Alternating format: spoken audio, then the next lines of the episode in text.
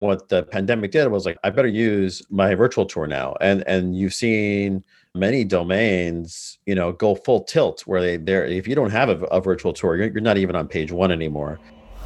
Hello, and welcome to Sink or Swim, a weekly podcast brought to you by RentSync, where we take a deep dive into the prop tech, multifamily, and rental housing industry.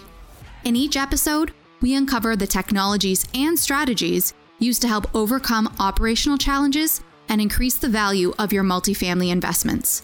So, let's get into our conversation today.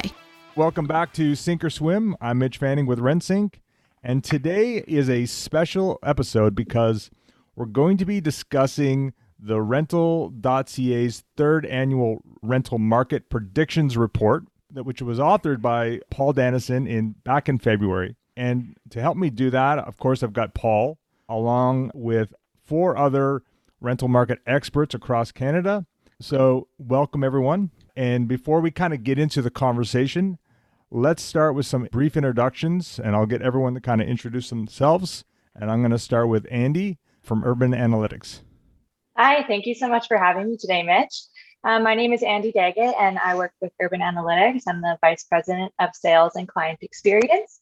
Um, Urban Analytics is a market research and advisory firm, and we specialize in the new multifamily home residential markets in Metro Vancouver, Calgary, Edmonton, and most recently in the GTA in Ontario. Perfect. Thanks, Andy. Next, we have Paul from rentals.ca. Thanks, Mitch. I'm Paul Danison, content director for rentals.ca. I have been a longtime journalist, reporter, editor, and now uh, converted to working for my son's company, rentals.ca. Perfect. And moving across the uh, screen, I've got Matt Danison from Rentals as well. Thanks, Mitch. My name is Matt Danison, CEO of rentals.ca. And rentals.ca is a marketplace focused on building the best rental search experience in Canada. Our team focuses on exceptional design, speed, and convenience to make the difficult process of searching for a rental home much easier. Perfect. And next to Matt is uh, is Ben Ben Myers. Thanks for having me on the uh, on the podcast. I am the president of Bullpen Research and Consulting. I'm actually a special market advisor for Baker Real Estate as well. But on the Bullpen side, we are we are a kind of a boutique uh, residential consultancy firm that uh, works in southwestern Ontario, and I write the national rent report for rentals.ca. So it's been a great partnership that we've had over the last couple of years. Perfect. And last but certainly not least uh, is Pierre. Pierre. Hey there, everyone. Uh, thanks for having me, Mitch. Pierre with Local Logic. I'm the EVP of growth here. And what we do is we quantify location across North America, the US and Canada, and we provide tools that approximately, like for example, in Canada, 80% of the real estate portals here in Canada use our data. And it really gives us a good understanding of what people care about when they're searching for a home, be it for rent or for sale. And uh, excited to be here. Perfect. And obviously, some of that data was in the report. So, yeah we'll dig into that in just about five minutes or so. Uh, so obviously for the report, rentals.ca, they interviewed 26 uh, experts across Canada. So it was a very extensive report. And if people listening haven't read it yet, you know, we'll put it in the show notes and, and I and I implore people to, to take a look at it. But my actually my first question is to Paul. Paul, how long does a report like this actually take to produce? Well, it's it's about a two month process. Uh, as you said, this is the third annual. And when we first started out with this, we looked around, we saw reports that were done out there, but it was basically the opinion of like one person. So our idea was to get uh, data analysts, economists, housing uh, data people to give us their opinions, give us what uh, what's really going on on in the rental market in each certain area of the country. So we set out to do that, and we have, uh, like you said, we interviewed 26 we talked to 26 people, got their perspectives and insights on the rental market for 2021. Yeah, again, it, it covered all, right across Canada, a lot of different experts from different kind of parts of the of the industry. So it was it was great to see. I guess my my kind of my my next question, and Paul, I'll, I'll kind of point to you again. You know, when I read it, you know, what were some of the biggest differences that you noticed uh, as you maybe you were you were writing this between 2020 and 2021, or maybe you know what were the biggest takeaways? Well, COVID happened, and that just yep. changed everything. we were projecting rent increases, tight, continued tight uh, vacancies in a lot of the metro areas. And all of a sudden now we're talking about working from home and the smaller surrounding cities are have higher rents because people are coming out of the city, the largest cities metro areas. So that's a couple of things. Ben, what's your take? Yeah, it was interesting putting together obviously this this report this time around. You know, the, the market has, has fundamentally changed. You know, in, in 2019, rents were going up five, six, seven percent, you know, on an annual basis, uh, countrywide, obviously driven by Vancouver, yeah, the GTA and, and the Montreal CMA areas, uh, just huge growth in, in those areas. And then obviously COVID happened, the, the borders were shut down. We weren't getting the level of, of immigration in the marketplace students uh, were not going to uh, to in-class education, so they were staying with mom and dad, or they're staying in their their university towns. Uh, people weren't starting jobs in you know the downtown cores of many of these markets.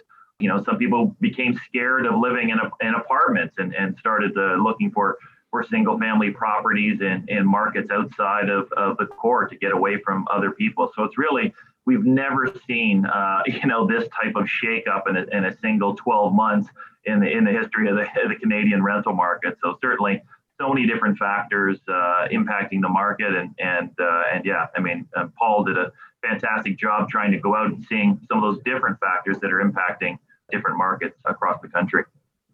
Now, you both, when I asked that question, you both went to, to rent rates, and so let's let's start there. And you know, in the report, and I, you know, we, you know, there was a, a prediction that rent rates would obviously as a result of COVID would naturally go a little bit lower in the first four to five months, but you know potentially rebound about three percent, maybe nationwide towards the end of the year. Now I just happened to kind of go onto the uh, rentals.ca March rent report, and it looked like rents had almost stabilized March versus September. So I guess my question is, and I'll I'll ask Ben, I'll ask you this this question specifically. Do you think we've hit the bottom? Do you think maybe it's come early and we're not going to have to see the fifth, the, the fourth or fifth month play out?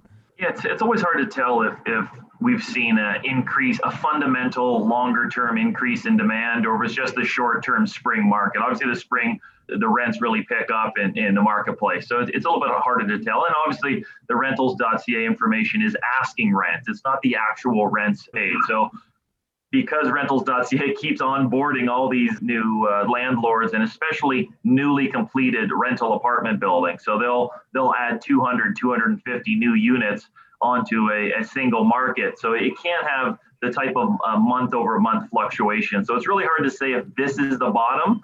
We may see flat rents, I think, until the till the middle of the year. But I think when the vaccinations uh, ramp up, what seems to be happening right now, we'll start to see people looking to get back to normal and and people trying to time the market. Right? They yep. they get at the very lowest point. I think we're starting to get to that that point where people are saying, well, this might be the lowest point that I'm ever going to see these rental rates. So if I'm going to make a move, I better do it right now. No, exactly. I wish I was uh, back in my 20s renting an apartment. So, Andy, you know, I'm, I'm going to ask you kind of the same question. Uh, you're out in Western Canada. You know, what are you seeing? Yeah, so same thing as Ben was saying, you know, rents have definitely stayed pretty low. There's a ton of competition, especially in Alberta's market. We've we've seen a ton of new supply come to the market over the past two years. For example, in Edmonton, just over the last two quarters, over 18 buildings launched. Um, so in the fourth quarter of 2020 and the first quarter of 2021. So that's a lot of product to come onto the market in in a six month time period. Also during periods of the year that historically do have slower absorption rates. So we have seen those rents kind of stay pretty low to incentivize renters to rent.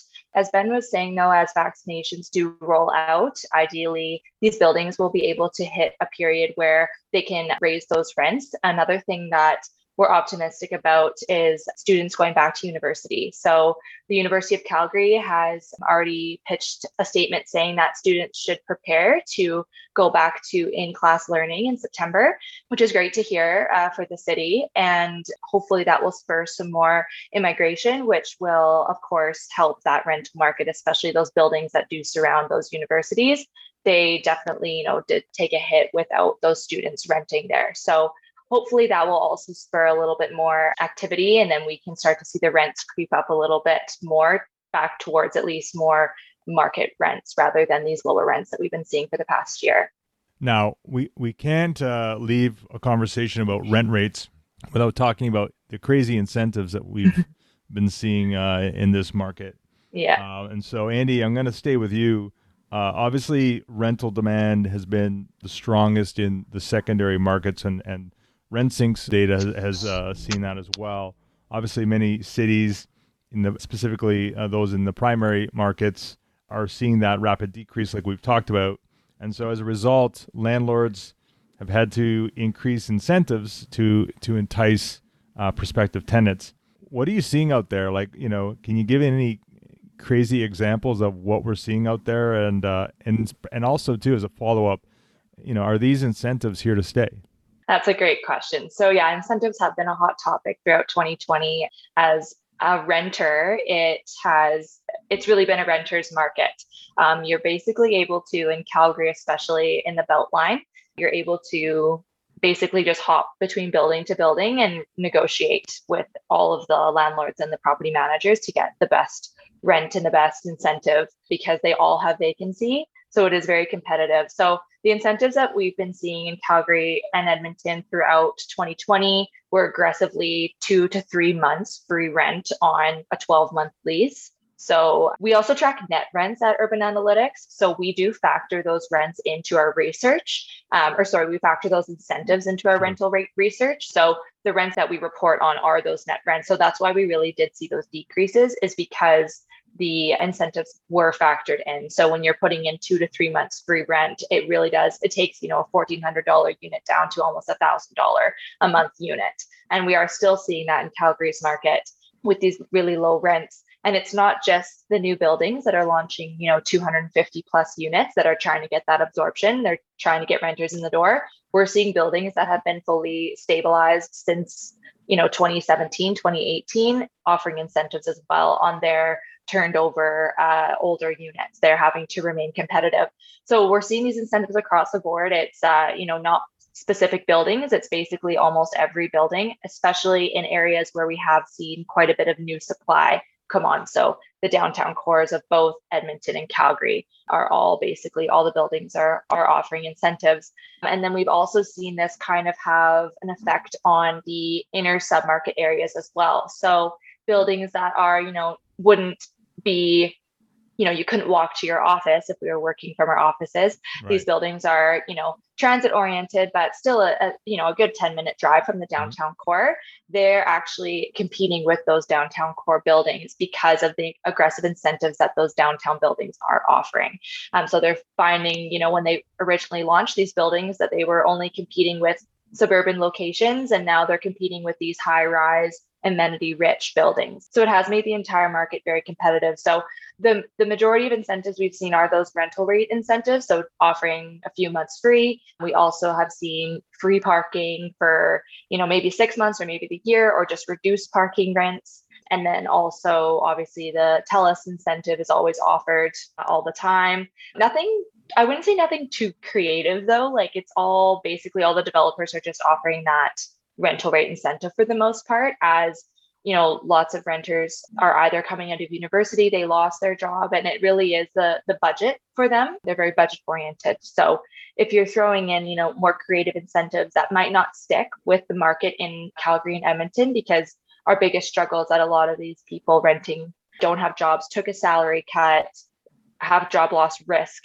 And so they're really looking just for the bottom line, trying to get that monthly rental rate down. So that's what the developers are offering for them right now. Sure. So speaking of creative incentives, Paul, I'm going to direct this one to you. I recall when we were we had our prep call, you mentioned that there was some some interesting ones that you've you've seen. Do you want to kind of speak to those?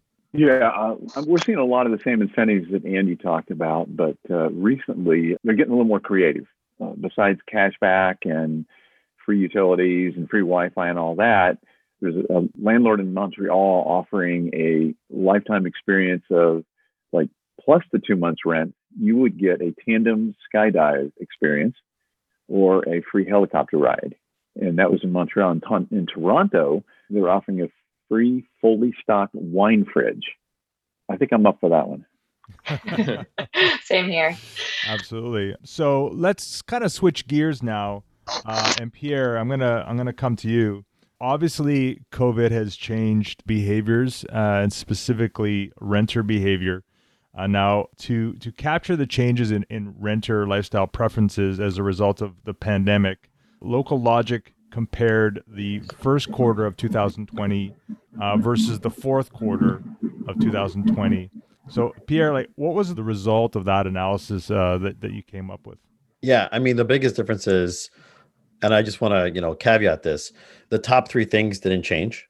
What changed was their order right? And so specifically, it was public transportation and grocery stores, like you know, uh, and schools. Those are the top three things that people you know care about when searching for a place. We track about seventeen, depending on the market. Yeah. And and and those top three, there was basically a, a swap between grocery stores and public transportation, which was which was super interesting, you know, and obviously clear about what's happening in the market. Still retained top three status, but it was a big drop in terms of like percentage you know like it, it went down about i think 24% you, you, know you know comparatively so so it's one of those things where i, I think the long-term vision of this is like there's a certain set of workers that don't need to transport public you know that, that don't need public transport right there's a certain set of workers that don't need public transport they they know that i'm i'm one of them i'm one of those people who did actually take public transport on a regular basis and now i will never have to again done and and it's by choice now, right? Like I, I, don't have to go into my office anymore.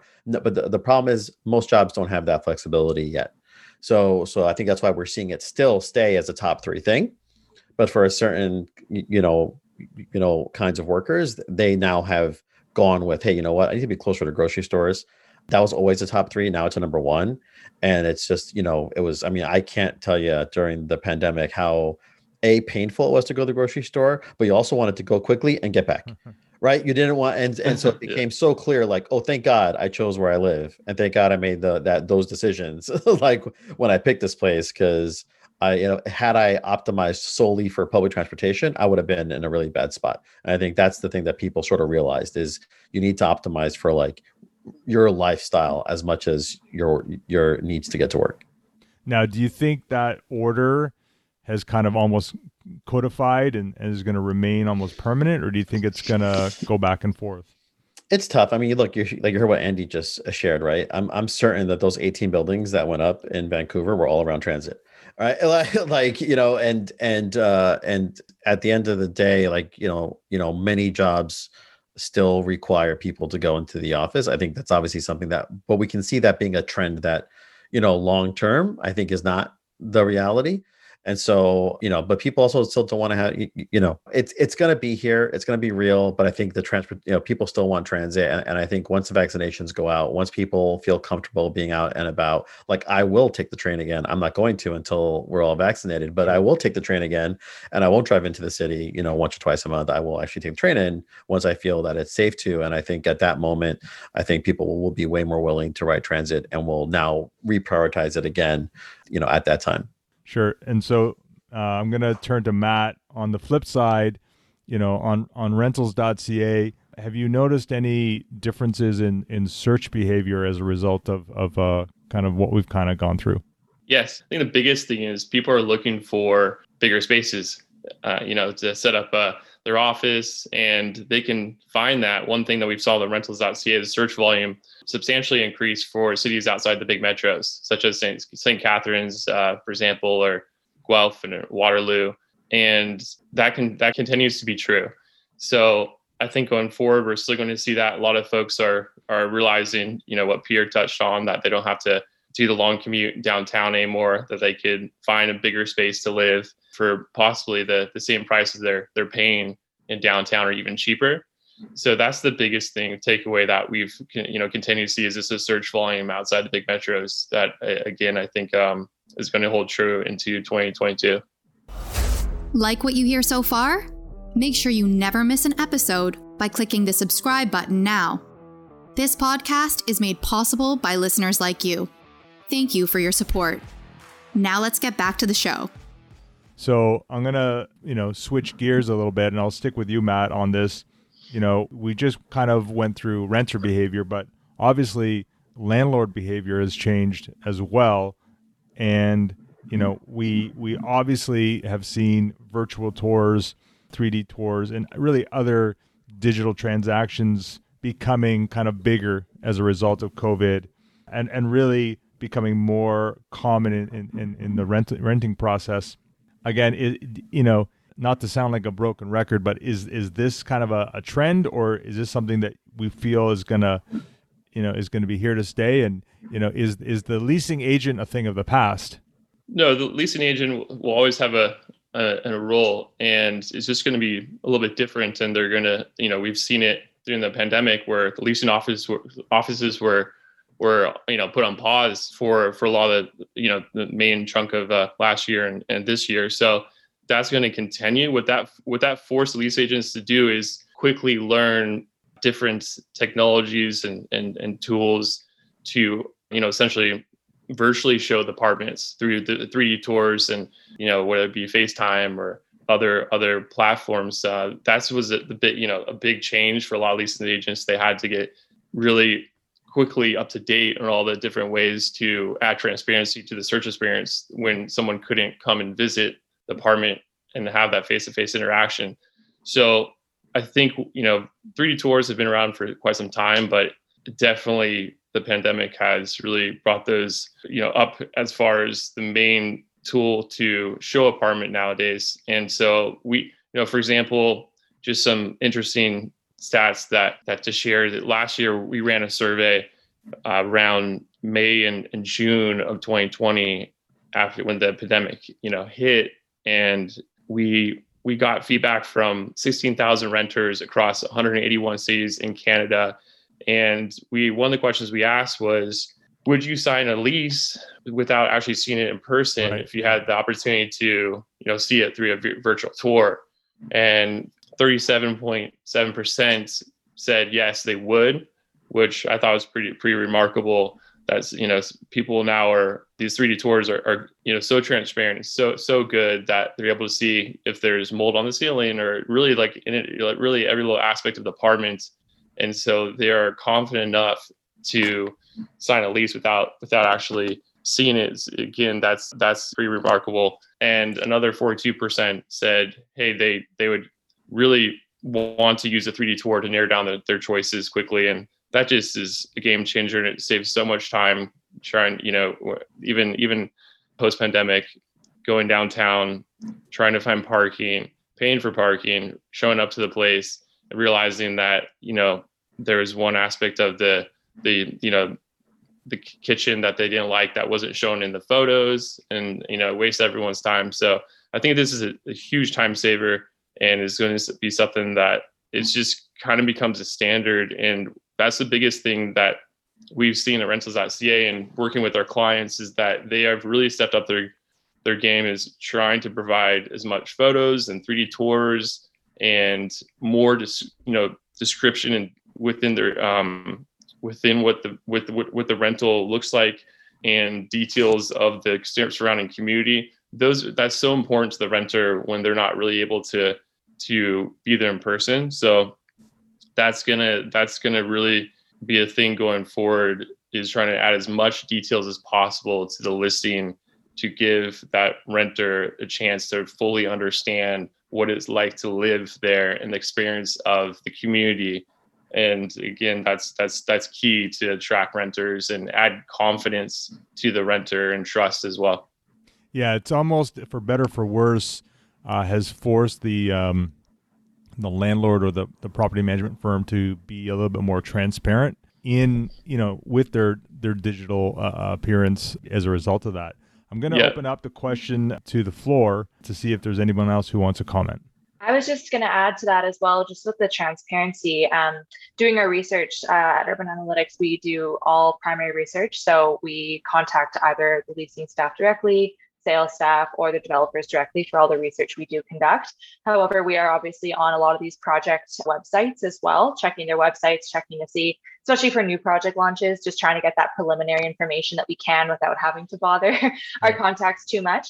And we found actually a lot more transparency on websites showing available units, showing those 3D tours, a lot more photos, a lot more interaction. So those chat boxes on, you know, developers' web pages that we've never seen that before offered on their projects, especially on the, I know we're focusing on rental projects, but the multifamily for sale condo side of things. Uh, we found a lot of developers throwing their whole site plans on their websites, blocking off any units that are sold and showing what's available, just to really have that available for potential buyers and as well as renters as well to just again save a lot of time and you know they know that people are doing a lot of their research for buying a home or for renting online on their computers. And so if you want an advantage you do have to have a lot of your information available at their fingertips um, because you're not getting that walk by traffic that we used to see in the market. So yeah, the transparency thing has been huge.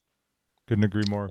Yeah. I want to add one one thing really quick on the landlords that you know it's it's great if you have a lot of space. But if you're a landlord, I think there's a lot of landlords that own a small condo downtown. Those have been pretty popular the last few years, right? And so if you're a landlord that doesn't have that much space to offer, and a lot of renters are looking for more space, you're in a tough spot, right? So I think if you you got to be creative if if you own a space that isn't that large and that's not as attractive in today. So I think landlords what they could do is think about ways to make that small space exceptional living experience and and try different things i mean understand what's going on where people are spending their time so a lot of renters and, and people in general spend a lot of time uh, watching movies and and uh, they're indoors all day long right so disney plus and netflix they're they're watching uh, they're streaming a lot of um, content and videos so possibly if you have a small space maybe put in a movie projector cost maybe a thousand dollars but it's it makes the, that experience pretty exceptional. And I really haven't seen landlords, you know, go about offering things that some have. It's been pretty great, but just just ask good questions to like understand and ask your renters in general, like, hey, how can we make this small space really great for your living experience? We know it's tough because you know you have a family and you're trying to work from home, but possibly if if you can't do it in their space and you own the building, then put in phone booths. You know, co-working co-working places have those phone booths for you to go down. So if you have kids running around and it's loud and noisy and you have important meeting coming up, you know, you could walk downstairs and and turn that, you know, turn amenity that's not being used uh, into a room full of phone booths where someone could go in and plug in for an hour and have really, you know, their their important phone calls and and then come back up to their their, their space with their family. That's a good point.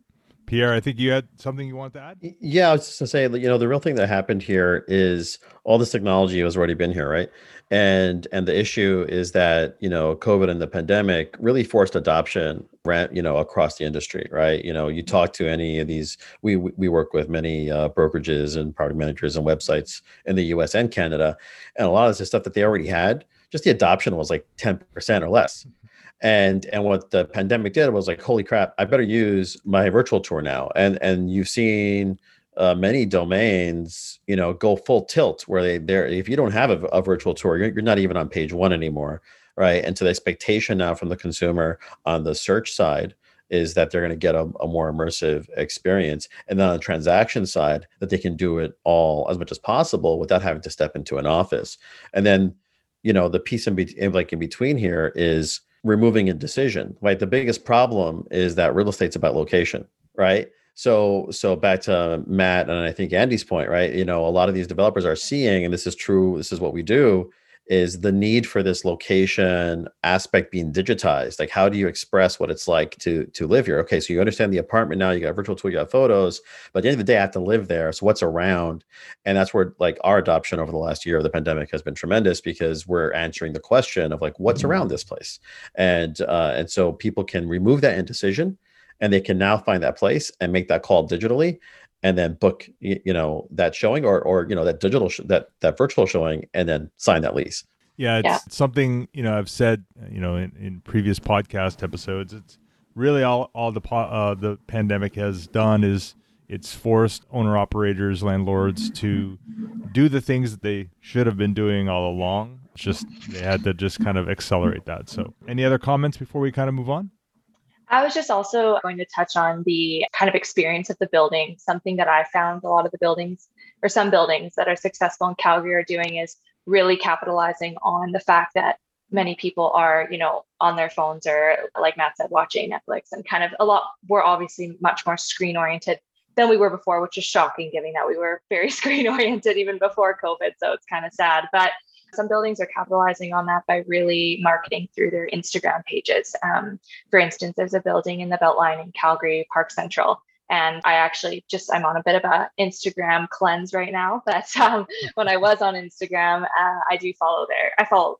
basically all the buildings uh, just to see what's what's going on. And they did a really great job, especially during uh, intense lockdowns in Calgary, where if you were living at Park Central, and of course if you had a public account, if you posted a story like day in the life at Park Central, you know their morning routine or the view from their unit, or you know them at the amenity that they could use appropriately during COVID uh, lockdown times, the building would repost that onto their story so that if you were somebody just living in a city and you followed the Park Central account, you could see how the people in Park Central are living, which I think is a great tool to really get people to want to live in your building. Um, as Pierre was saying, you know, having that, being able to see the experience without actually ha- going to visit the building or actually living there, you're able to see it on your phone through your social media to see what it would be like, which can obviously really influence renters' decisions on on where they live. So I found that was a really creative way to attract new renters is just really capitalizing on the Instagram look of their building.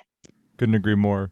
Ben, did mm-hmm. you uh, did you have a comment there? Yeah, no, the only thing I was going to say is is if developers aren't being transparent or, or landlords aren't being transparent, they're just going to lose out at, at, at, this point in time. And and even during COVID, they're actually being irresponsible. All right, if you're not putting the, the amount of information to describe your your project in your area, and someone's coming to view that unit or going out of their house uh, when they normally wouldn't have because they would have had all the information, you're actually doing a disservice to to your own economy, your own, uh, you know, you could be increasing the, the, the spread of this of this virus by encouraging people to go out. So uh, I think if you're if you're not putting something on your rentals.ca listings, it's it's like you're hiding something. So I, I, certainly encourage everyone to be as as forthcoming as possible and and and not try to trick people into coming to your building or try to use the magic of your your your sales agent, your leasing agent to get someone to to come. But give them all the tools uh, and uh, make them be uh, make an informed decision so they're not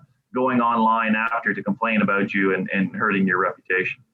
Yeah, it's really it's really forced the industry in that way. Obviously, the real estate industry has had a a history of being very secretive. You know, nobody nobody really wanting to share their information with anyone. Developers kind of talking behind the scenes to one another, but you really don't know if they're telling you the truth. So COVID's really forced these developers to have to be transparent and just kind of put the pride away and just say, okay, maybe you know another developer is going to look on my site and see what's going on, but doesn't matter to me. I'd rather my potential buyers or renters see what's happening to be successful. So I think it's forcing that kind of mentality out of the industry, which at the end of the day, I think benefits everyone involved. So it's a good kind of uh, new trend to come to the real estate industry.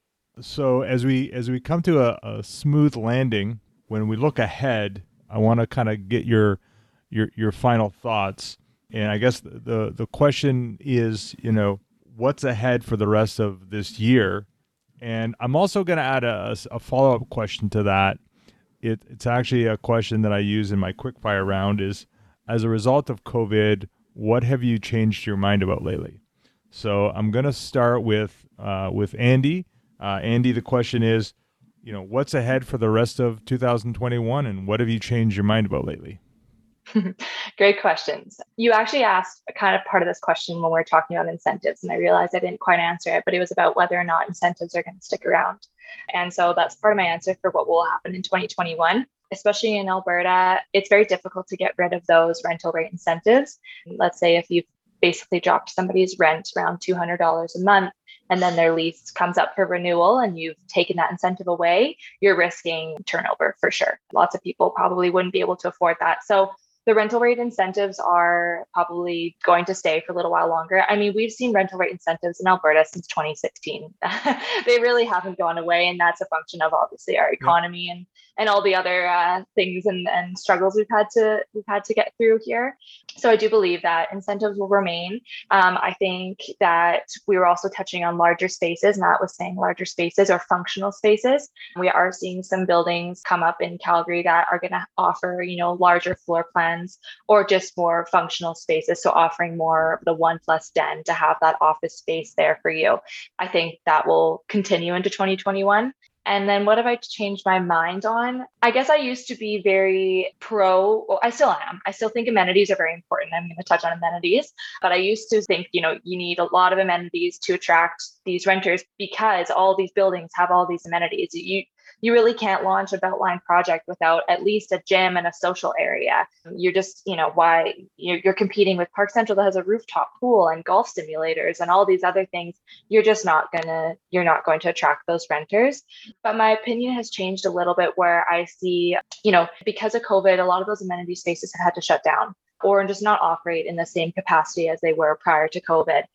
And a lot of these buildings are charging premium for those amenities. And so, why would you pay that if you're not getting access to that amenity. I mean, I live in a condo building, an investor owned unit. And so already I'm living in a little bit more of an affordable part of the rental market than the purpose built rental. But my gym in my building has been closed the whole time I've lived here. it has never been open. And if I was paying a premium for that, I would be pretty upset and I would look into moving to more of a suburban area where there may be might be no amenities in my building, but at least I'm not paying for something I can't use. At least my rent is going towards exactly what I'm paying for. So I do think that some one thing that I kind of changed my mind on is just the importance of all these amenities. I think it's more important to be selective with them. And I think one thing I was going to touch on earlier uh, when we were talking about kind of how developers are looking at their spaces now and offering more functional or bigger space is offering more outdoor amenities. So rooftop patios, barbecue spaces, making sure you, like some buildings don't even have balconies on some of the units. And I think we're learning now that, you know, the importance of being able to go outside with your friends. I mean, I don't know about you, but obviously a lot of us aren't comfortable or aren't allowed to have people inside of our homes, but we're allowed to see people outside. And if you don't have kind of a social space to do that in your building, I mean, you go to a park, all the parks are packed because everyone's at the park because that's all you can do. So it would be nice to just have that private, either a larger balcony off of your unit where you can have a, you know, little fire table or something like that, or the outdoor patio spaces where you can have some friends over and still feel safe and still enjoy some social gatherings. So I do think that more creativity with those amenity spaces and not just plopping a gym in and doing all that that basic kind of stuff i think that will happen in 2021 as well speaking of creativity and gyms personally i can't live without my peloton anymore so if, uh, if developers are looking at gyms they may want to actually go maybe the other route and just give everyone a peloton in their in their totally um, yeah, like or a rental service where you could rent the Peloton for a month or rent one of those workout mirrors or something. I think that might be a, an interesting trend as well. Yeah, exactly. So I'm gonna same question, Paul. What's ahead uh, for the rest of 2021, and what have you changed your mind about lately? Basically, with shots in arms in summer coming, I think people are going to uh, not only be coming outside, but I think they're going to come back to the downtown. Maybe not quickly, but I think the downtowns are going to come back, and the smaller units will once again become popular. And I think it's a good time for renters between now and the summer probably to pick up one of those units. And what I've changed my mind on personally is I could never binge anything before with when it came to streaming. I'm, I'm, just too ADHD, but uh, since I've had to stay in, and there's good programs like uh, The Mandalorian and WandaVision, I've become a binge watcher. Yeah, Paul. Mandalorian is great. There you go. I've joined the younger generation there. yeah, uh, the F1 uh, series just started on Netflix, so I've been uh, doing a bit of binge, watch, binge watching uh, late at night. Great, great, uh, great response. Matt, same question. I think moving forward for the rest of the year, um, you know, it's going to take again a little, little longer to get all the shots in the arms, and um, I think it's in a good place. But I think we're going to, you know, touching on what a, few people touched on earlier is incentives are going to continue to get more wild and and creative and possibly unique experiences. Even it'd be really nice to see some landlords offering maybe matching a month's rent with a rent that goes to the frontline workers or charity of their choice be kind of different different take on it and then as far as a personal kind of item that I've changed my thinking on a little bit is this consumption. I've been more aware of consumption overall as far as, you know, ordering delivery. And so when you think about when you order, you know, delivery, it's so convenient and we've gotten used to convenience, which is, which is great. But at the same time, you know, also think about, you know, every single del- del- delivery that you get, do you really need those plastic spoons involved into it? You have spoons and, and, and, you know, silverware at home. So I saw something for the first time yesterday when I was ordering something for pickup, and it said had gave me the option to not include napkins and and um, plastic, you know, or forks and utensils. I can't wait to personally to actually eat in. Uh, I'm dreaming about that day. And really quick, Mitch, sorry, uh, the uh, the other one as far as just on the business front is that that I've changed my mind about has been working remotely. So I didn't think it was going to, you know, I was very hesitant and, and, uh, you know, I loved the office space and, and jiving with everyone and, you know, uh, working things out on the whiteboard. And, and we had, you know, offices in Montreal, Toronto, and Ottawa. And that was a scary thing going into this where w- would it work? And I had some doubts about working remotely with the team. And, you know, our, our team has done an exceptional job working remotely and communicating through different, you know, chat tools and, and having meetings throughout the week. So that's something that I've changed my, changed my mind about. And, you know, I think going forward, we're still trying to figure it out. We're not back to the offices yet, but definitely have changed my mind about, you know, seeing that it can be done, you know, and, yeah, exactly. And, and, so it'll be, it'll be interesting how we move forward with uh, the rest of the year and, and work remotely if we're going to try a hybrid approach or, or just, you know, work remotely for the rest of the year. That's undetermined still, but um, definitely nice to see that everyone's really done a, a, great job at rentals.ca, work remotely, and really, really proud of our team. Excellent. Ben, same question. Yeah, I mean, uh, in terms of my my consulting work, developers are still looking at building rentals. So you know, the the site that I just uh, was working on last week, the developer had 67% of the units being studios. So we're we're not bidding against the the small units quite yet. And I and I believe that uh, you know, I mean, these developers are spending millions and millions of dollars to buy these properties and and, and plan these properties and launch these uh, these these rental buildings. So if the smart money and the big money is on a return to these downtowns, then uh, then you know I fundamentally believe that, that that we'll see people move back downtown you know, I think they want to be close to friends. They want to be close to restaurants. They want to be close to all the amenities and the things that uh, that, that they loved in in the time before COVID. There, there'll be a it'll be a little bit slower for people to you know to feel comfortable doing those things again, but you know, five years from now, hopefully, you know, we'll we'll have forgot all about COVID and and we back, you know, fully normal with with people desiring to be as close to you know amenities and, and services as they had before. I mean, in terms of my mindset, I don't think a lot has changed uh, in terms of uh, in terms of COVID. I was surprised at how quickly the the market changed. I certainly didn't expect to see condo buildings where the average rent decreased by 35% year over year. I certainly never would have predicted that type of massive decline in a single year. But I guess fear of di- dying can make you make some pretty big decisions uh, in terms of your your housing situation. So I'm, I'm hoping things get uh, get back to normal. And you know, in terms of my forecasting, obviously that's part of what I do for Rentals.ca and part of what I do for for my my personal clients. I'm thinking we get back to to peak you know, fall 2019 rates by the end of 2022. And uh, I think the market's just going to shoot right back up. I think when you open the borders up, we're going to have a lot of people that are already approved and are already working for Canadian companies just coming right in and and and renting right away. I think we will have a log jam of people ready to come in.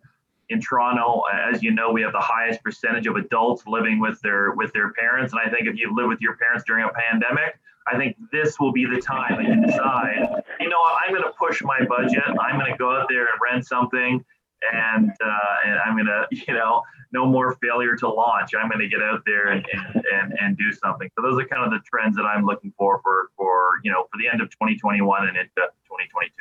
Perfect, Pierre.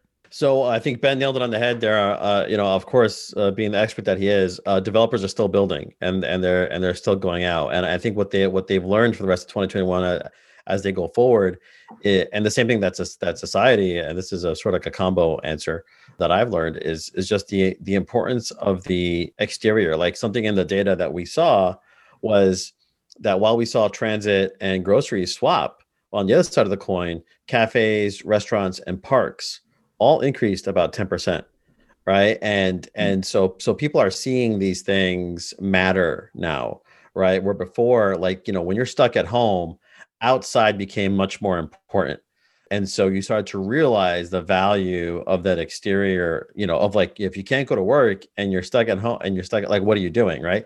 And i think developers are also seeing this. Developers are thinking about their community about what they're building about how they can impact an area you know, because there's amenities inside the building, but it's also like what's happening, you know, in this in this neighborhood that's going to be attractive to people. And, and, I think that's that's something that is just going to grow and like the seriousness of like we have to think about this holistic, you know, community, uh, you know, that we're building. And I think uh, on, on like the personal front, oh man, you know, I have children and being in pandemic with children stuck at home is rough and I think that I have a lot more love for te- for te- not that I have any I didn't lose any I, I did not like teachers but it's like oh my god teachers are great schools are great.